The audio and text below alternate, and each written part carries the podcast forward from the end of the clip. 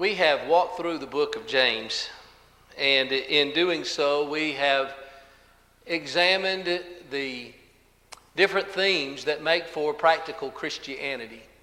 What I'd like for us to do in the time that we have together is to look at what we find there in James chapter 5, verse 17 and 18. As we do, I want to begin by asking you if you have seen referenced petitions, petitions that have been made throughout time. There have been petitions that have been put forward to depose and dethrone kings. There have been petitions for rights and various other petitions that have been offered. I proffer for your consideration the olive branch petition that was given by the Continental Congress on July 5th, 1775, to King George III of England. And in that particular petition, they reached out to him in a last ditch effort to avert a formal declaration of war. You'll find that they begged and they beseeched. They appealed to him as loyal British subjects and they appealed to their rights as British citizens. And as they spoke to him, they did so respectfully. And they wished him long life and good health. But they also outlined what they called the intolerable acts. And so this was put forward, and it was sent across the ocean at a much slower time of uh, water traffic. But it reached him very expeditiously, as fast as it could have gone in that day. And in August of 1775, the King of England summarily dismissed and rejected those petitions that were made. And he declared those subjects to be in rebellion. You know, Romans chapter 13, verse 1 and 2 reminds us that government is ordained by God, but it's operated by men. And so a citizen may make a very legitimate and appropriate appeal, but they may be met by a ruthless ruler. You know, Proverbs chapter 29 and verse 14 tells us that by loyalty and truth that the throne is of the king is preserved and it's upheld by righteousness. But we begin to read in James chapter 5, and the example that's alluded to by James, when he looks back on Elijah, we remind ourselves that here is a man, Elijah, a prophet of God who's commissioned by him in 1 Kings chapter 17 and verse 1, and there are two kings under consideration. On the one hand, there is an immoral and, and uh, uh a, a king that is unrighteous alongside of Jeroboam, the most wicked of the kings that Israel ever had. And there's no way that we could say that he was a righteous king, that loyalty and truth meant nothing to him. And so you have Elijah who is interacting with that arbitrary earthly king. But on the other side of that, we see that there's another king, a king who is interested in listening to the words of Elijah as he offers up his prayers, and he hears that prayer by faith. So as we see what's happening in uh, first uh, in James chapter 5 verse 17 and 18, it fits with a motif that you'll find in the book of James. It's often said in exegesis that if you want to know what's important to a book, see what's being discussed in the first chapter and in the last chapter. And isn't it interesting that at the beginning of the book, in James chapter 1 and verse 5 and verse 6, that there is an appeal made to the audience of James, the ones who are listening to this letter as it's no doubt read among the assembly of the saints. And they are told that they are to ask their prayers in faith. And in James chapter 1 and verse 5, they are told that they are to appeal to God, but they're said, told to ask in faith with nothing doubting. For he who doubts is like a surf on the sea driven by the waves. But then you get over to James chapter 4 and verse 2 and verse 3, and you will find that prayer that is proper, prayer that's pleasing to God, is one that is asked from proper motives. You may remember that it is said that they are those who asked, and they asked it amiss that they might consume it upon their own lust. First problem, they did not ask, and so they did not receive. Second problem, they did ask, but they asked with those improper motives. And then you get to the study that we had in the last hour in James chapter 5 in verse 13. Is any afflicted among you? Let him pray. Is any merry? Let him sing psalms. Is any sick among you? Let him call for the elders of the church and let them pray over him, anointing him with oil in the name of the Lord. And the prayer of faith shall save the sick, and if he has committed sins, they shall be forgiven him, and the Lord shall raise him up. Confess your faults one to another and pray one for another that you may be healed. The effective, fervent prayer of a righteous man accomplishes much. James chapter 5, verse 13 through 16. And so the criteria for acceptable prayer in James chapter 1, verse 5 and 6 is ask those petitions in faith.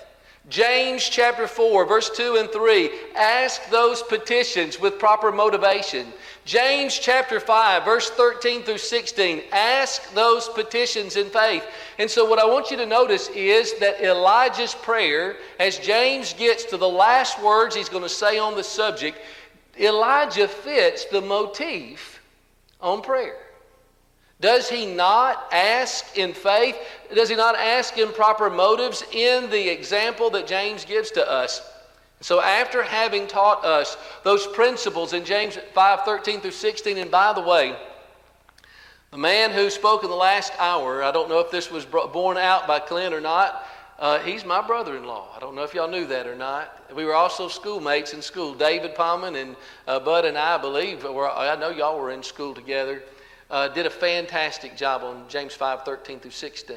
But here's the example the example is that Elijah was a man with a nature like ours. And he prayed to God that it might not rain. And it rained not on the earth by the space of three years and six months. And he prayed again, and the heaven brought forth its rain, and the earth brought forth its fruit. Now, right here, what James is showing us is that on the one hand, you have the futility of Elijah reaching out to Ahab, a king who was arbitrary and who was apostate. But on the other side, you have Elijah reaching out to the God of heaven, and he is uh, absolute, he is almighty, and he is authoritative. And what James tells his listeners and what he tells us by extension is I want you to pray like Elijah. And so we ask ourselves as we look into this text, how do we pray like Elijah? It is not complicated. There are three observations for us to make. I'd like you to notice them with me. How can we pray like Elijah? Number one, be human. You go to James chapter 5 and verse 17. Elijah was a man with a nature just like ours. Aren't you grateful for an admonition or a principle like that? Is that not the easiest thing for us to accomplish? Can you be human? We are faced with our humanity all the time. And an incredible thing that James wants his readers, us included, to grasp is when you look at the man Elijah and the prayer that he is under consideration from 1 Kings 17 and 1 Kings chapter 18, you're going to find some extraordinary, some incredible results. But you know what's so remarkable is that it's prayed by a man who was uh, ordinary, he was pedestrian. That's not to say that his experiences were just like ours because they weren't. When you begin to walk through some of the things that God accomplishes in Elijah's lifetime, as the Bible makes it uh, uh, transparent to us, you'll find that he's fed by ravens. Never happened to me before. He rains fire down from heaven. I've never seen that before. He raises a widow's son. Incredible to think. One of the Old Testament resurrections. He takes a whirlwind trip to heaven and while there's remarkable things going on in his life, he's not supernatural. When you begin to look more closely into the man Elijah, what you find is he's just like we are. And that's the encouragement. Do you see the grand, great things that are going on through Elijah's prayers? That's because of the power of God. But the fact is, it's so important because he prayed. The remarkable thing is that he took the time to engage in the practice of prayer. When you look at James in his admonition to them, he's just talked about a righteous man. And he wants them to consider what a righteous man looks like.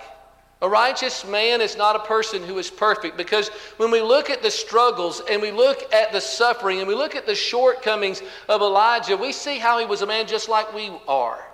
In the midst of the brief picture that we get into Elijah's life, I want you to think about some of the difficulties that he faced. First of all, after that great victory up on Mount Carmel, we know that he's discouraged. Jezebel has a death warrant on him, and so he runs ahead and he goes out toward the wilderness of Beersheba. And as he does, he gets to a certain point and he asks his servant to stay there. And he goes a day's journey into the wilderness and he sits under the juniper tree and he prays a petition to God when he says, God, let me die. I'm not better than my fathers. In the depths, in the valley of despair. Here is Elijah having just faced that great victory, in which, by the way, he had said the same statement, right? As he is proving that the Lord is God and not Baal. As he is standing there, he says, I am the only one. And so here he is also now in that isolation, not wanting to live because he's no better than his fathers. Here you have him saying, I'm the only one left. This is a claim that God disputes. In 1 Kings chapter 19, verse 14 and 18, as gentle as the rebuke is, he's saying later on, after he gives him his commission, he says there are 7,000 who have not to, to bow the knee or kiss the Baal. But he also is a man who runs in fear of his life. It's because of Jezebel's threat that he's on the run in the first place in 1 Kings chapter 9, 19 and verse 3. And so when we look at him in his totality, what we find is a man who's just like we are. That encourages me. Because when I go to engage in the prayer life with God, what I see is that I don't have to be supernatural. All I need to do is pray to the God who is supernatural. And so when I see the kind of prayer life that Elijah is exhibiting for me, and we're going to look more about that in just a few moments, it encourages me to grow my prayer life every day in my humanity. I'm growing my prayer life when I come face to face with my blessings and I'm having a great day and things are going the way that I need them to in my life, that I can turn around and I can bow my knee to pray to God. But also when I'm burdened down by the problems of this life, I still find myself driving myself on my knees to pray to God.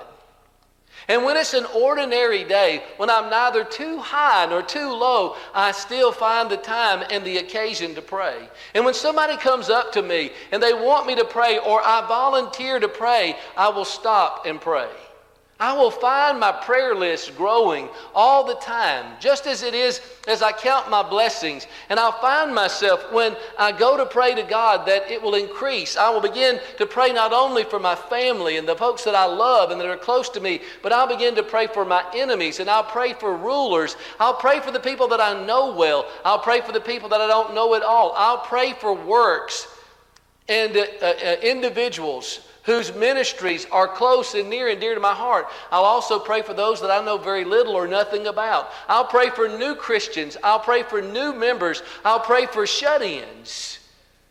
You see, as I look into the life of James, before I look at anything else about his example, I see that I am perfectly capable of praying just like him because, as extraordinary as some of the things surrounding his circumstances are, he was a man who had a nature just like ours.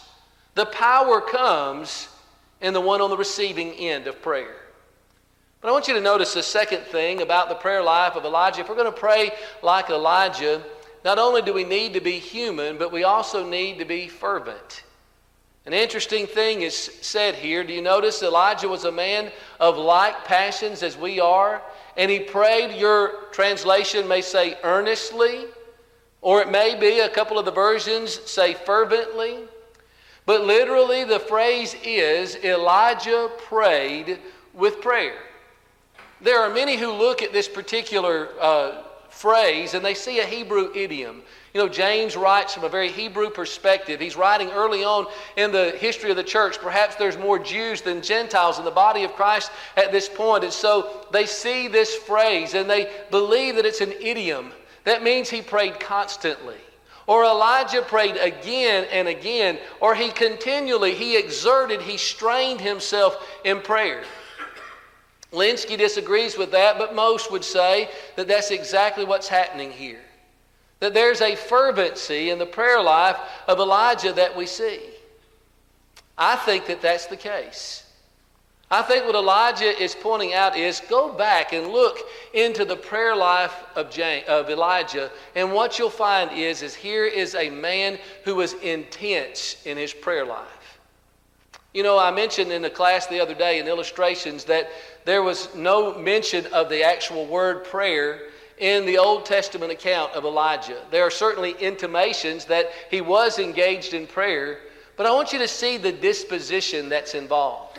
There's a fervency that we see first in 1 Kings chapter 17, verse 21 and 22. Do you remember? He goes to the house of the widow of Zarephath as God is taking care of him in between the time that he tells uh, Ahab it's not going to rain, and he tells Ahab again that it's going to rain now. In between that time, God's taking care of him and keeping him safe on the east side of the Jordan. And so there he goes to this uh, into the wilderness, and the ravens feed him, and then the brook dries up, and then he goes to this widow's house, and as he's there, he miraculously miraculously uh, supplies her with the meal and the oil and in, in the process of time, they don't have a child, and so he says, You're going to have a child. The child comes, the child dies. And so God, uh, Elijah is wondering to God, what's, Why has this happened?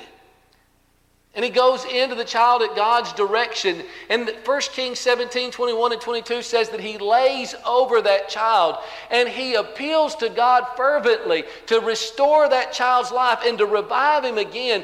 And there's a passion and a fervency that we see in 1 Kings 17, 21 and 22. And then we look in 1 Kings chapter 18, verse 36 and 37. And here's at the pitch of the battle, the climax of the debate between the, whether or not Baal is God or Jehovah is God.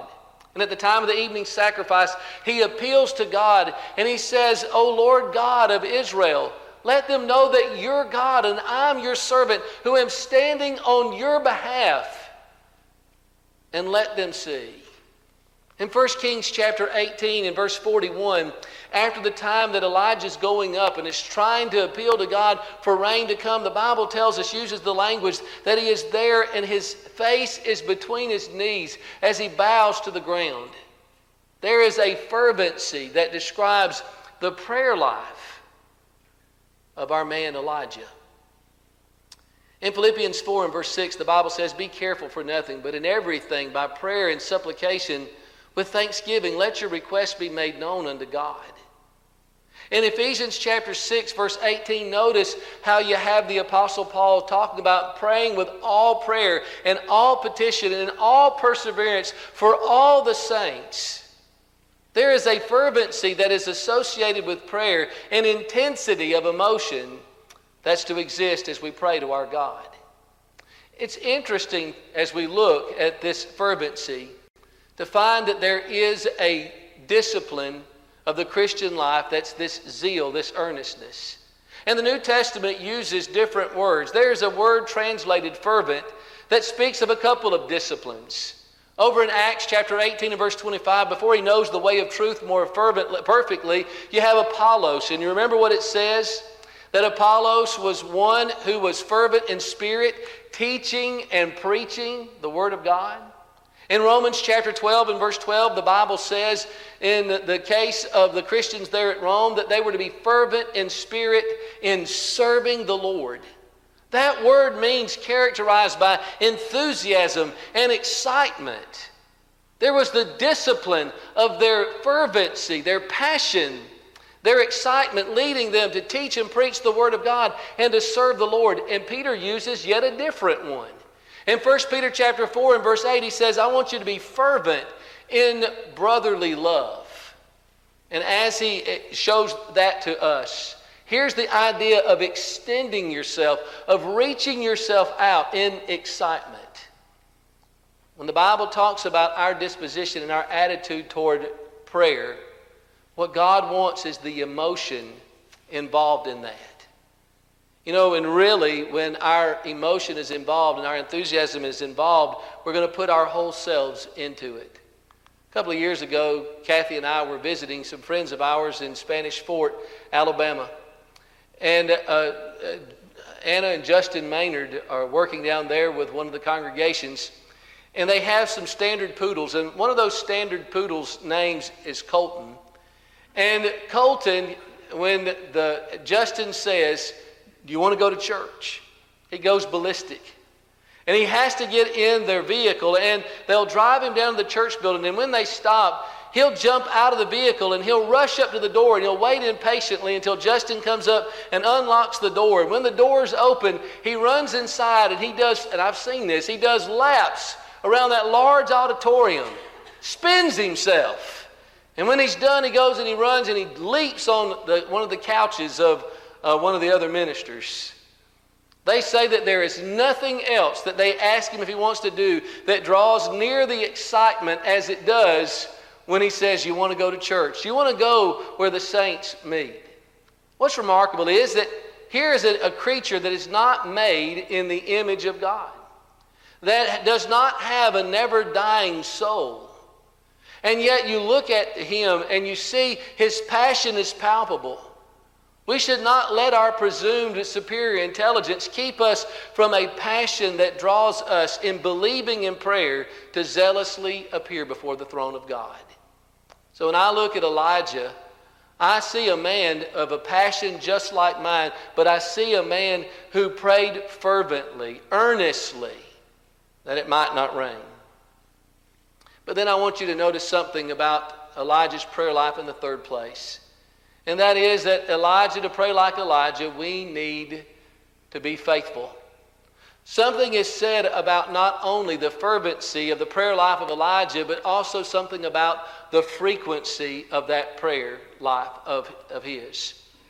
When we look at the frequency of his prayer life, we may be a little bit deceived if we don't look into the background of what's going on. We're first introduced to Elijah the Tishbite in 1 Kings chapter 17 and verse 1, when he goes up to wicked Ahab and he says to him that according to the word of the Lord and your servant as I stand before you, it's not going to rain on the earth for these years except by my word.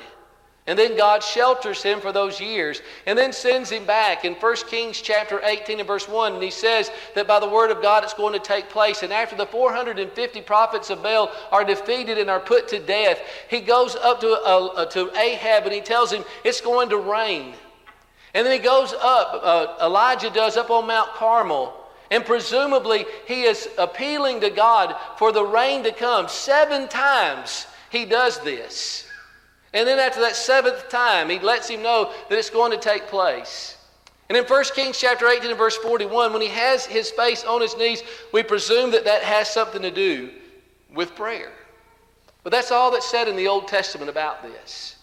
In Luke chapter 4 and verse 25, Jesus appeals to the historic nature of this account by saying that in the days of Elijah, when there was no rain on the earth by three years and six months, he gives us that time period that matches what James says. And James says that he prayed and it didn't rain, and he prayed and it rained again.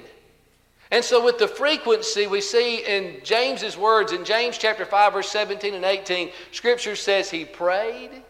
Verse 18, he prayed again. It's not that Elijah prayed once at the beginning of the 42 months, and he prayed again at the end of it. It seems that here's a man who bathed his life with prayer. He understood how important prayer was in the various aspects of his life. Maybe the way that the writer of Kings puts it is he appeals, he addresses, he speaks, he says to God. But in all of this, we find in the occasion where there's the widow of Zarephath's son that he appeals to God three times in the healing of him the seven times on Mount Carmel, the very public time in 1 Kings chapter 18 and verse 36 when he speaks to God. And then there's the occasions in 1 Kings 19 We have the three pitiful exchanges of Elijah with God in which he appeals to him. He is showing us here is a man throughout the crises and, and throughout the victories of his life. He is appealing to God with a frequency of prayer that uh, James wants his readers to imitate. When we think about the frequency of prayer, we think about the early church. And what we see is that this was a people who, through the victories and the struggles of their early existence, that they found themselves praying to God. And so you'll find a word that is used throughout to speak of them in this discipline of prayer. You'll find the word devoted. In Acts chapter 1 and verse 14, we find the saints who are waiting for Jesus' words to be fulfilled, which he said, Go to Jerusalem and there wait until you are endowed with power from the Spirit on high. And as he speaks to them and as they're waiting there, we see that they devote themselves to prayer. And then in Acts chapter 2, we find the first converts to the church. And right after they gladly received the word, Luke tells us in Acts 2 and verse 42 that they continued steadfastly in prayer. In Acts chapter 6 and verse 4, we have one of the early problems in the church where the Grecian widows are not having their needs met. And so you, you find the apostles being approached on how do you solve this. And he says, You find some men from among yourselves because we're going to devote ourselves to prayer and to the ministry of the word. In Romans chapter 12 and verse 12, he says, I want you to devote yourself to prayer. And then over in Colossians chapter 4 and verse 2, he says, Be devoted to prayer, and to do so with a spirit of thanksgiving. When Jesus is instructing his disciples on what kingdom living will look like, he says, I would that men pray at all times. Luke 18 and verse 1. As we saw in the last hour, one of the appeals of Scripture is to pray without ceasing. 1 Thessalonians chapter 5 and verse 17. At evening and in morning at noon will I pray and cry aloud, and you will hear my voice. Psalm 55 and verse 17. In Psalm 141, verse 1 and 2, you have David as he describes the prayer life of a child of God. And what you'll see is that it's a prayer life that is urgent. It is a first retreat for him, it is not a last resort. It's intense, it's not rote and lethargic. It is a, a cry and a plea unto God, and it's sincere. He says, I want you to treat this like incense offered to you, and I want you to see it like the uh, evening offering of sacrifice. He says, Here are my prayers. I want to lay them out before you for the inspection of the Almighty, and I want you to see that I am constant, I'm continual in prayer.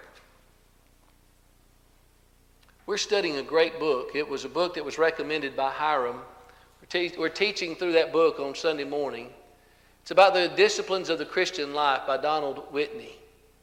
And the suggestion is from 1 Timothy chapter 4, verse 7 and 8, that we've got to discipline ourselves for the purpose of godliness.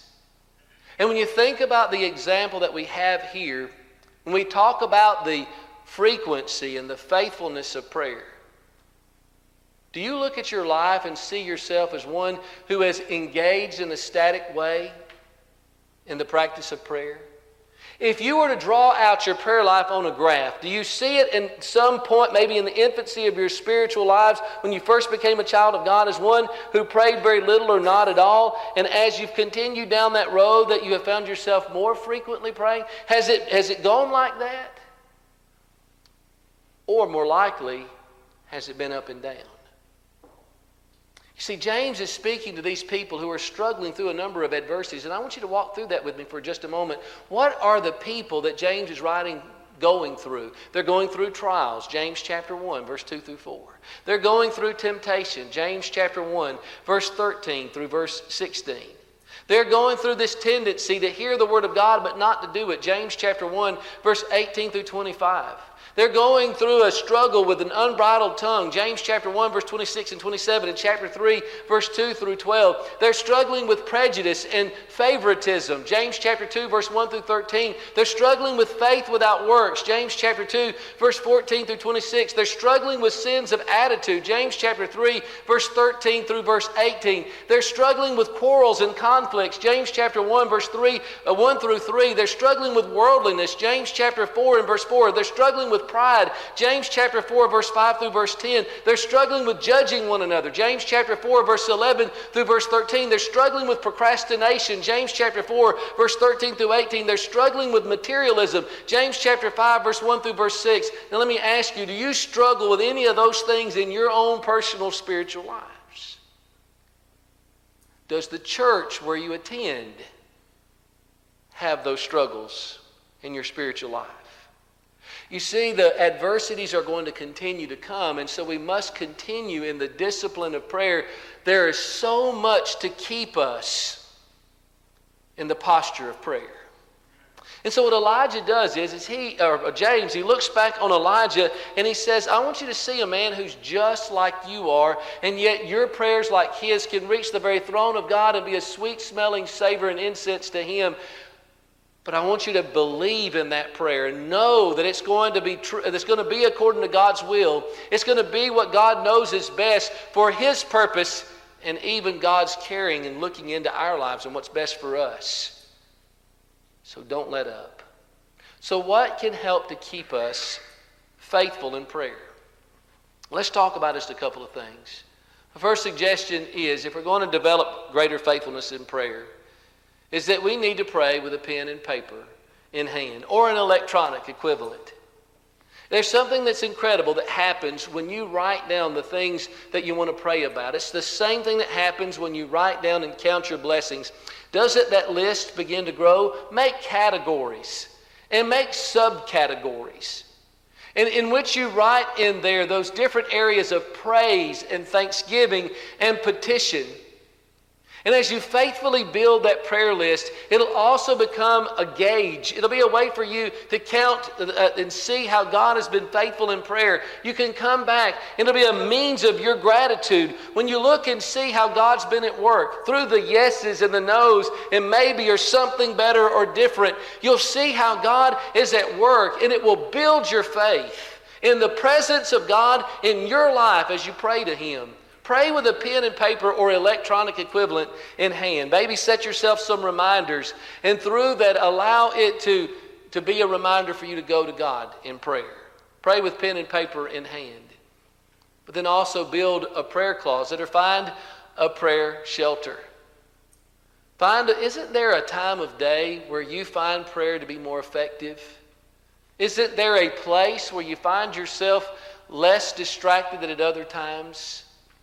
You know, Jesus would encourage you to go there.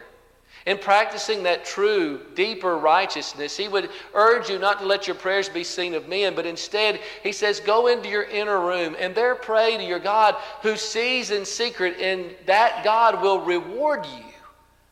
Find a place and a time where you can go in concentrated effort. You know, in Luke 5 and verse 16, the Bible says that Jesus often went off alone We've been to Israel several times, and it's suggested that perhaps Mount Arbel is that place where Jesus went alone and prayed. It's the highest mountain around the Sea of Galilee, and it looks over that tranquil sea. That, by the way, Colossians 1.16, Jesus created in the first place.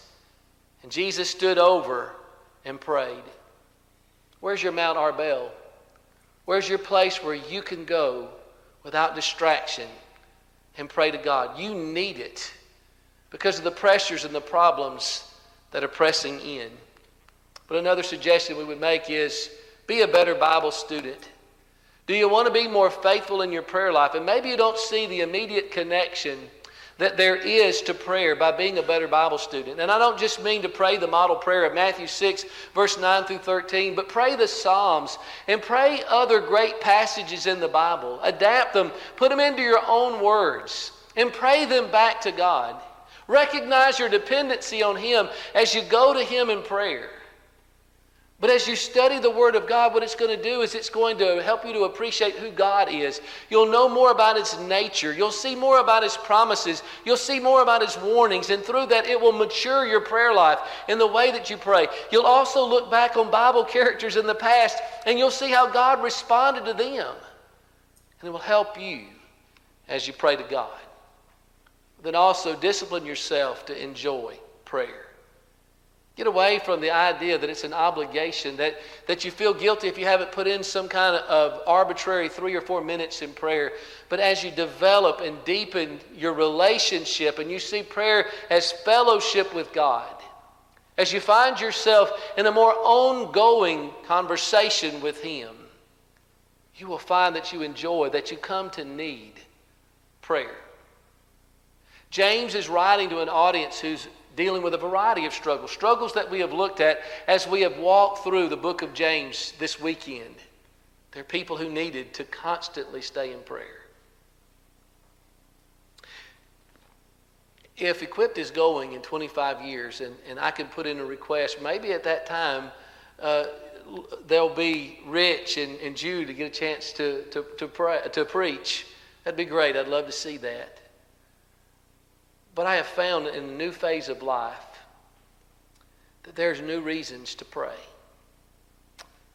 I remember when I was a sophomore at Faulkner University, it was a few months before I'd met her, and at the ripe old age of 19, I thought that I was going to be alone forever. And so I prayed for God to, to send me somebody. My prayers were very focused and probably a lot more selfish and immature.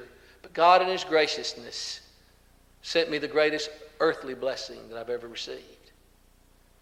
And then we prayed as newlyweds for the birth of children. And God blessed us three times.